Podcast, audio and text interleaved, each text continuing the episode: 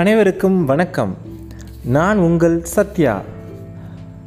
இன்றைக்கு மிக்க மகிழ்ச்சியாக மனதார ஒரு நாவலின் துவக்க அத்தியாயத்தை படிக்க இருக்கிறேன். கேட்டுவிட்டு உங்கள் கருத்துக்களை பகிருங்கள். உலக புகழ்பெற்ற எழுத்தாளர் மேக்சிம் கார்கி அவர்கள் எழுதிய தாய் எனும் மகத்தான காவியத்தின் துவக்க பத்தியை தற்பொழுது வாசிக்க இருக்கிறேன். கதைக்குள்ளே போகிறதுக்கு முன்னால் நாம் இந்த கதை குறித்த ஒரு சிறு வரலாற்று பார்வையை பார்த்துருவோம். ரஷ்ய மன்னர் ஜார் ஆட்சியோட கொடுமைகளை எதிர்த்து 1905 மிகப்பெரிய புரட்சி நடக்குது. அந்த புரட்சியை அந்த ரஷ்ய அரசாங்கம் ஒடுக்கிறது. இந்த புரட்சியோட உண்மையை பற்றி விளக்கி சொல்கிறதுக்காகவும் ரஷ்ய தொழிலாளி வர்க்க இயக்கத்துக்கு நிதி திரட்டுறதுக்காகவும் அமெரிக்க அரசு ஜார் மன்னனுக்கு ஆதரவு தரக்கூடாதுன்றதை உறுதி செய்கிறதுக்காகவும் போல்ஸ்விக் கட்சி கார்கியை அமெரிக்காவிற்கு அனுப்பிற்று. இதற்கு ஒரு வருஷத்துக்கு முன்னால் தான் 1904 கார்கியோட சிந்தனையில் விளைந்தது தான் தாய் அப்படிங்கிற இந்த நாவல். அவருடைய வாழ்க்கை துணைவியாக இருந்த ஏகடெரினா பவ்லோனா ஓலினா என்றவங்க மிகச்சிறந்த ஒரு இலக்கியவாதி. அவங்க சம்ஸ்கயா கெசட்டா என்ற இதழுடைய அச்சுப்பிழை திருத்துபவராக பணி செஞ்சார். கல்யாணம் பண்ணுறதுக்கு முன்னால் அவங்களுடைய வாழ்க்கை துணைவியார் ஏகடெரினா பவ்லோனா கருத்தில் உருப்பெற்ற இந்த தாய் புதினத்தை குடும்பத்தாருக்கு விளக்கி சொன்னார் நம்ம மேக்சிம் கார்கி. அமெரிக்காவில் கார்கி இலக்கிய வரலாற்று மேதையான H.G.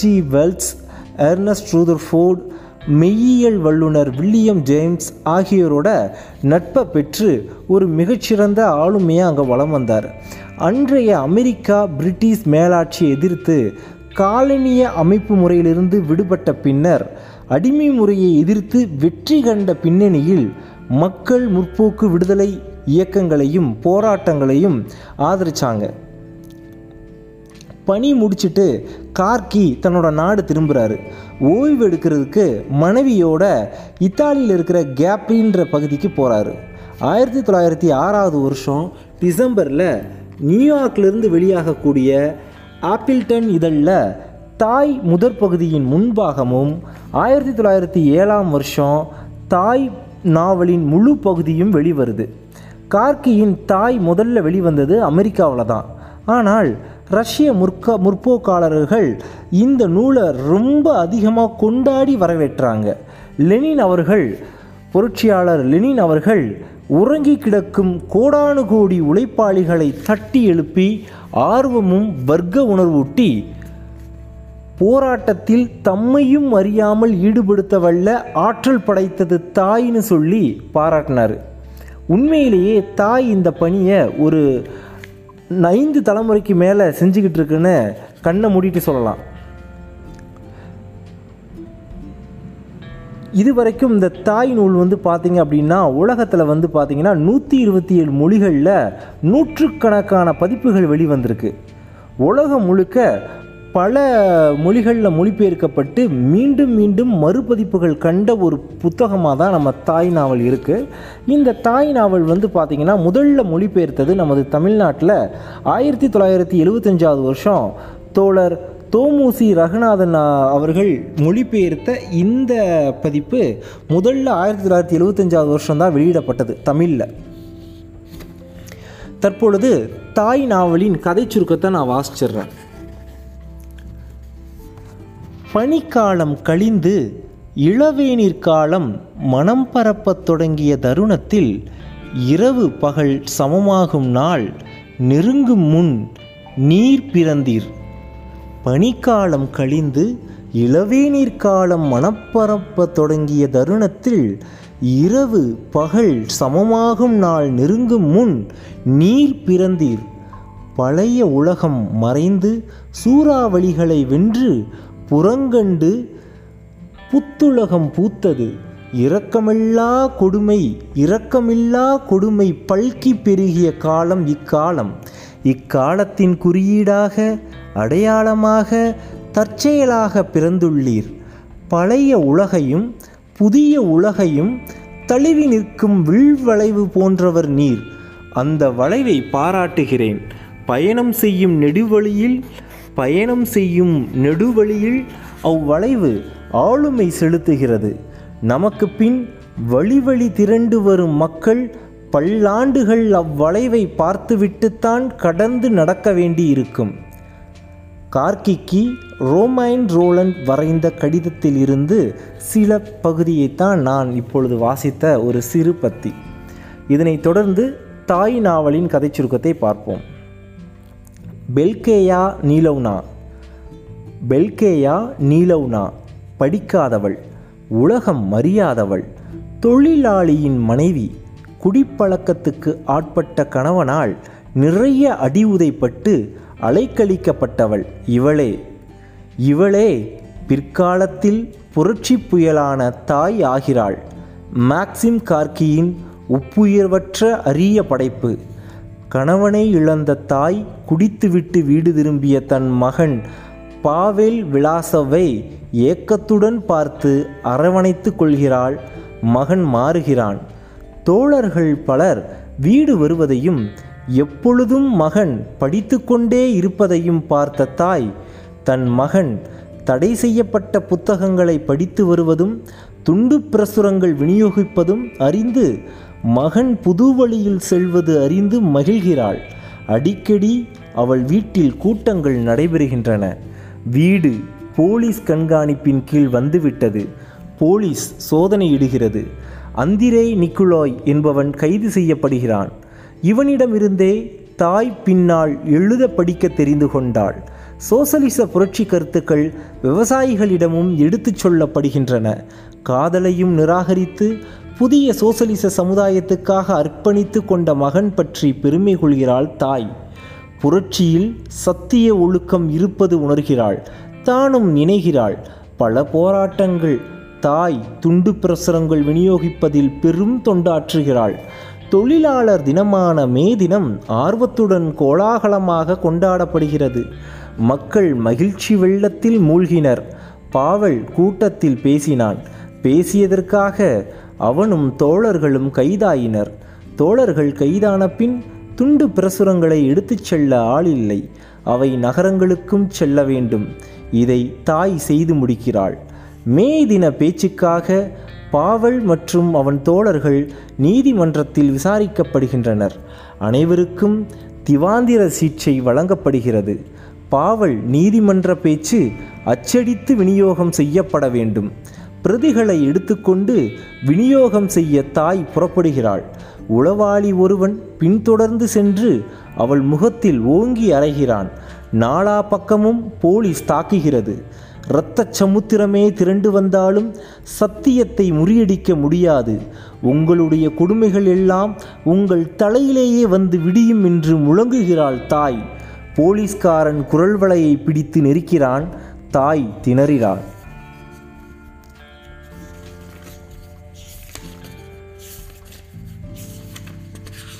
தாய் முதல் பாகம்.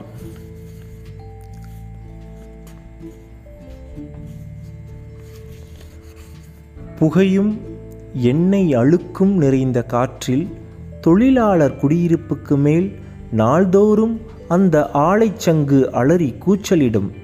வேலையால் இழந்த சக்தியை தூக்கத்தால் மீண்டும் பெறாத தொழிலாளர்கள் ஆளைச்சங்கின் அழைப்புக்கு பணிந்து அழுது வடியும் வீடுகளிலிருந்து கடுகடுத்த முகங்களுடன் அடித்து மோதிக்கொண்டு வெளியே ஓடி களைப்பட்ட கரப்பான் பூச்சிகளைப் போல தெருக்களில் மொய்ப்பார்கள். ஒரு அலட்சியமான தன்னம்பிக்கையுடன் நின்று கொண்டிருந்த அந்த ஆளை பதிற்று கணக்கான விளக்குகளால் புழுதி படைந்த சாலையில்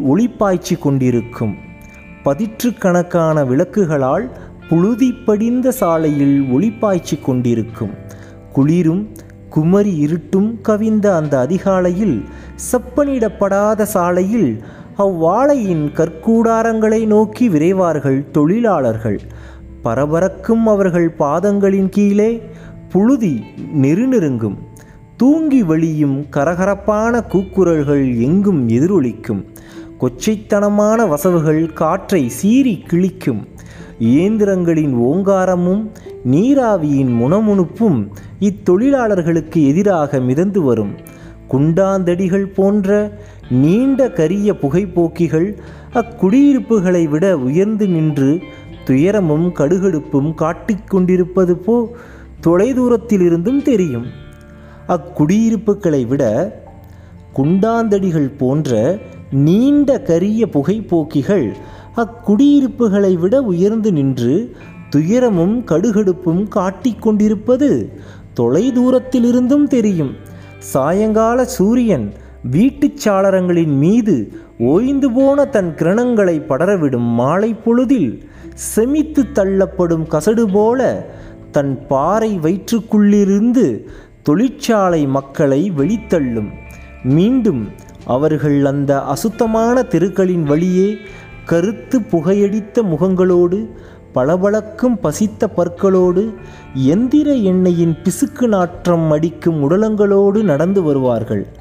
அப்போது அவர்களது குரலில் ஓரளவு உயிர் இருக்கும், உவகையும் கூட இருக்கும்.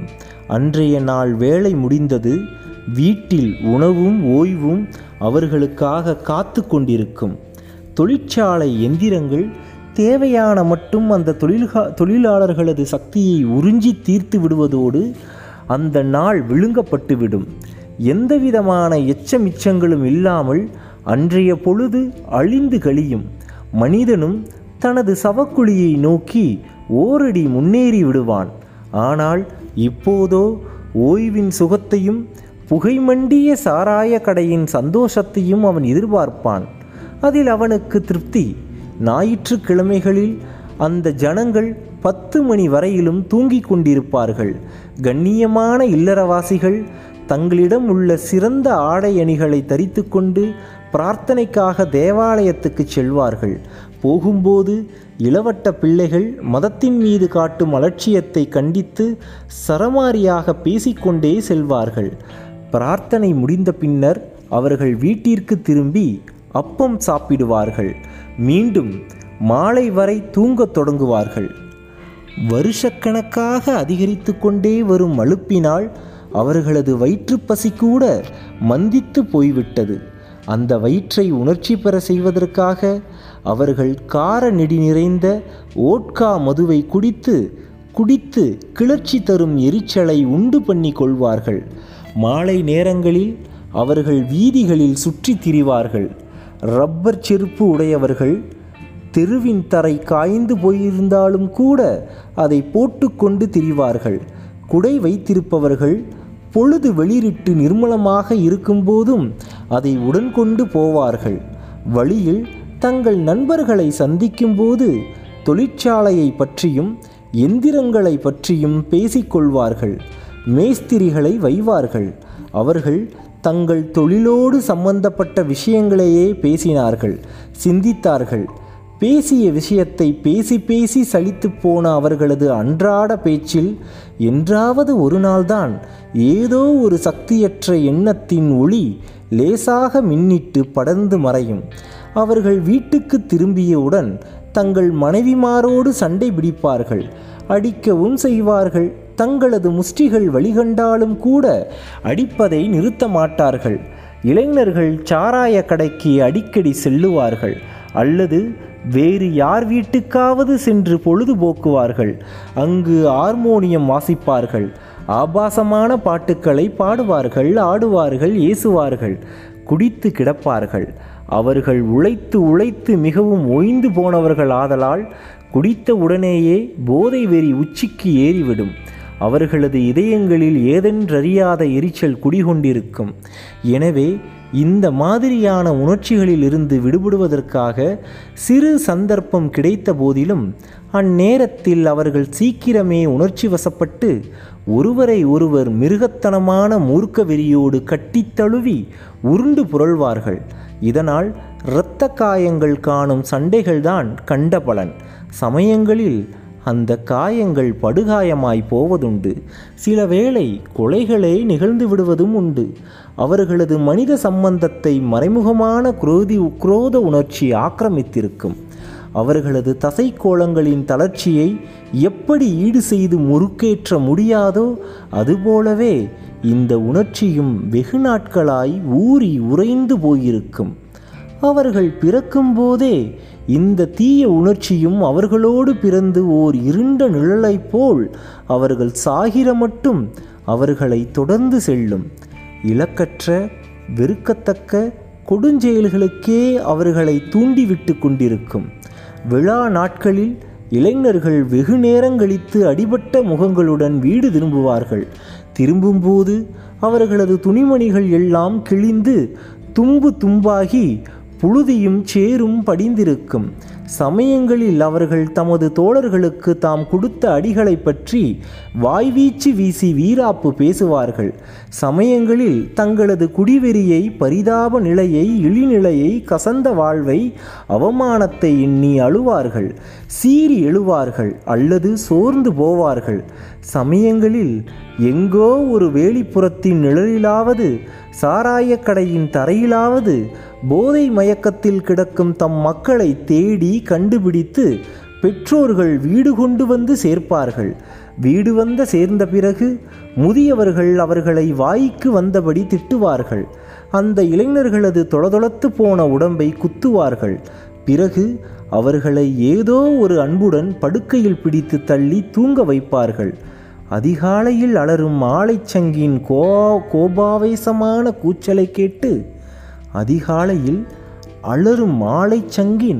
கோபாவேசமான கூச்சலை கேட்டு எழுந்திருந்து வேலைக்கு செல்ல வேண்டுமே என்பதற்காகவே இவ்வாறு செய்வார்கள். அவர்கள் தங்கள் குழந்தைகளை சரமாரியாக உதைப்பார்கள், திட்டுவார்கள். என்றாலும் இளைஞர்கள் குடிப்பதோ சண்டை சச்சரவு செய்வதோ அவர்களுக்கு தவறாகப்படுவதில்லை. தந்தைமார்கள் இளைஞர்களாய் இருந்த காலத்தில் அவர்களும் தான் குடித்தார்கள், சண்டையிட்டார்கள். அவர்களது பெற்றோர்களும் பதிலுக்கு அவர்களை உதைக்கத்தான் செய்தார்கள். வாழ்க்கை அப்படியே தான் பழகி போய்விட்டது. சீராகவும் பொதுவாகவும் எங்கோ அது வருஷக்கணக்கில் சேற்று குழம்பாக ஓடிக்கொண்டிருந்த பழைய காலத்து பழக்க வழக்கங்களுடன் இறுக பிணைந்து நாள்தோறும் ஒரே மாதிரியான சிந்தனையும் செயலுமாய் இயங்கிக் கொண்டிருந்தது. அந்த வாழ்வில் எவ்வித மாறுதலையும் ஏற்படுத்த எவருமே விரும்பவில்லை. சில சமயங்களில் வேறு பிரதேசங்களில் உள்ள மக்கள் அந்த தொழிலாளர் குடியிருப்புக்கு வருவதுண்டு. அந்த இடத்துக்கு புது ஆசாமிகள் என்ற காரணத்தால் இங்குள்ளவர்களின் கவனத்தை ஆரம்பத்தில் அவர்கள் கவர்வதுண்டு. அவர்கள் வேலை பார்த்து வரும் இடங்களை பற்றிய அதிசய கதைகளை சொல்லும்போது இங்குள்ளவர்களுக்கு அதில் இலகுவில் ஈடுபாடும் ஏற்படுவதுண்டு. ஆனால் அந்த புதுமை சீக்கிரத்திலேயே போய்விடும். அந்த மனிதர்களும் இவர்களுக்கு பழகி போய்விடுவார்கள். பிறகு அவர்களை கவனிப்பதை கூட இவர்கள் நிறுத்தி விடுவார்கள். புதிதாக வருபவர்கள் சொல்லுவதிலிருந்து இவர்களுக்கு ஒரே ஒரு உண்மை புலப்படும். தொழிலாளிகளின் நிலைமை எங்கும் ஒரே மாதிரிதான் இருக்கிறது என்பதுதான் அது. இதுதான் உண்மையென்றால் பிறகு எதை பற்றி என்ன பேசுவது? ஆனால் இந்த புதிய மனிதர்களில் சிலர் இந்த குடியிருப்பு மக்கள் இதுவரை கேட்டிராத புது விஷயங்களை பற்றி பேசுவார்கள். ஆட்சேபிக்காமல் நம்பிக்கையின்றி அவற்றை கேட்பார்கள். சிலருக்கு குருட்டுத்தனமான கிளர்ச்சியை அவை உண்டாக்கும். சிலருக்கு லேசான இதய அதிர்ச்சியை தரும். சிலருக்கோ அடையாளமே தெரியாமல் மங்கி தோன்றும். ஒரு சிறு நம்பிக்கை மனத்தில் எழும்பி குறுகுறுக்கும். ஆனால் அவர்கள் அனைவருமே தங்களது வாழ்க்கையை மேலும் சிரமத்துக்கு ஆளாக்கிடக்கூடிய அந்த வேண்டாத உணர்ச்சியையும் கிளர்ச்சியையும் மறக்கடித்து விரட்டுவதற்காக மேலும் மேலும் குடித்து தீர்ப்பார்கள். அந்த புதிய ஆசாமிகளில் யாரேனும் ஒருவரிடம் அவர்கள் ஏதாவது ஒரு புதுமையை காண நேர்ந்தால் அதை அந்த தொழிலாளர்கள் மறக்கவே மாட்டார்கள். தம்மை போல் இல்லாத அந்த ஆசாமியுடன் சர்வ ஜாக்கிரதையுடன் நடக்க முனைவார்கள். தங்களது தற்போதைய வாழ்வின் ஒழுங்கை அவர்கள் கெடுத்து குலைத்து விடுவாரோ என்று அவர்கள் பயப்படுவது போலிருக்கும். இப்போதைய வாழ்க்கை சிரம ஜீவனம்தான் என்றாலும் அமைதியாகவும் குழப்பமற்றதாகவும் இருக்கிறதே என்பதே அவர்கள் அடையும் திருப்தி. நிரந்தரமாக ஒரே சுமையை தம்மை அழுத்தும் வாழ்க்கையை தாங்கிக் கொள்வது அவர்களுக்கு பழகி போய்விட்டது. மேலும் தங்களது கஷ்டத்துக்கும் ஒரு நிவர்த்தி உண்டு என்ற நம்பிக்கையே அவர்களுக்கு இல்லையாதலால் தனது வாழ்க்கையில் புதியதாக வரும் எந்த மாறுதலும் தங்கள் துயரங்களையும் கஷ்டங்களையும் அதிகரிக்கத்தான் செய்யுமே அன்றி ஒரு காலும் அவற்றை குறைத்துவிட போவதில்லை என்றே அவர்கள் கருதினார்கள். எனவே புது கருத்துக்களை காதில் போட்டு கொள்ளாமலேயே ஒதுங்கிச் செல்வார்கள் அவர்கள். அந்த புதிய ஆசாமிகளும் அங்கிருந்து மறைந்து போவார்கள். அங்கேயே தங்கும் ஓரிருவர் அங்குள்ளவர்களைப் போலவே நாளடைவில் வாழத் தொடங்குவார்கள். அவ்வாறு ஒருங்கிணைய முடியவில்லை என்றால் ஒதுங்கி வாழ்வார்கள். இப்படி சுமார் 50 வருஷங்கள் வாழ்ந்த பிறகு ஒரு தொழிலாளி செத்து மறைவான். முதல் அத்தியாயம் முற்றிற்று. 2வது அத்தியாயம் நாளை வாசிக்கிறேன். இந்த கதையின் துவக்க அத்தியாயத்தை கேட்டுவிட்டு உங்களுக்கு எழும் விமர்சனங்களை நீங்கள் என்னிடம் பகிரலாம். நன்றி.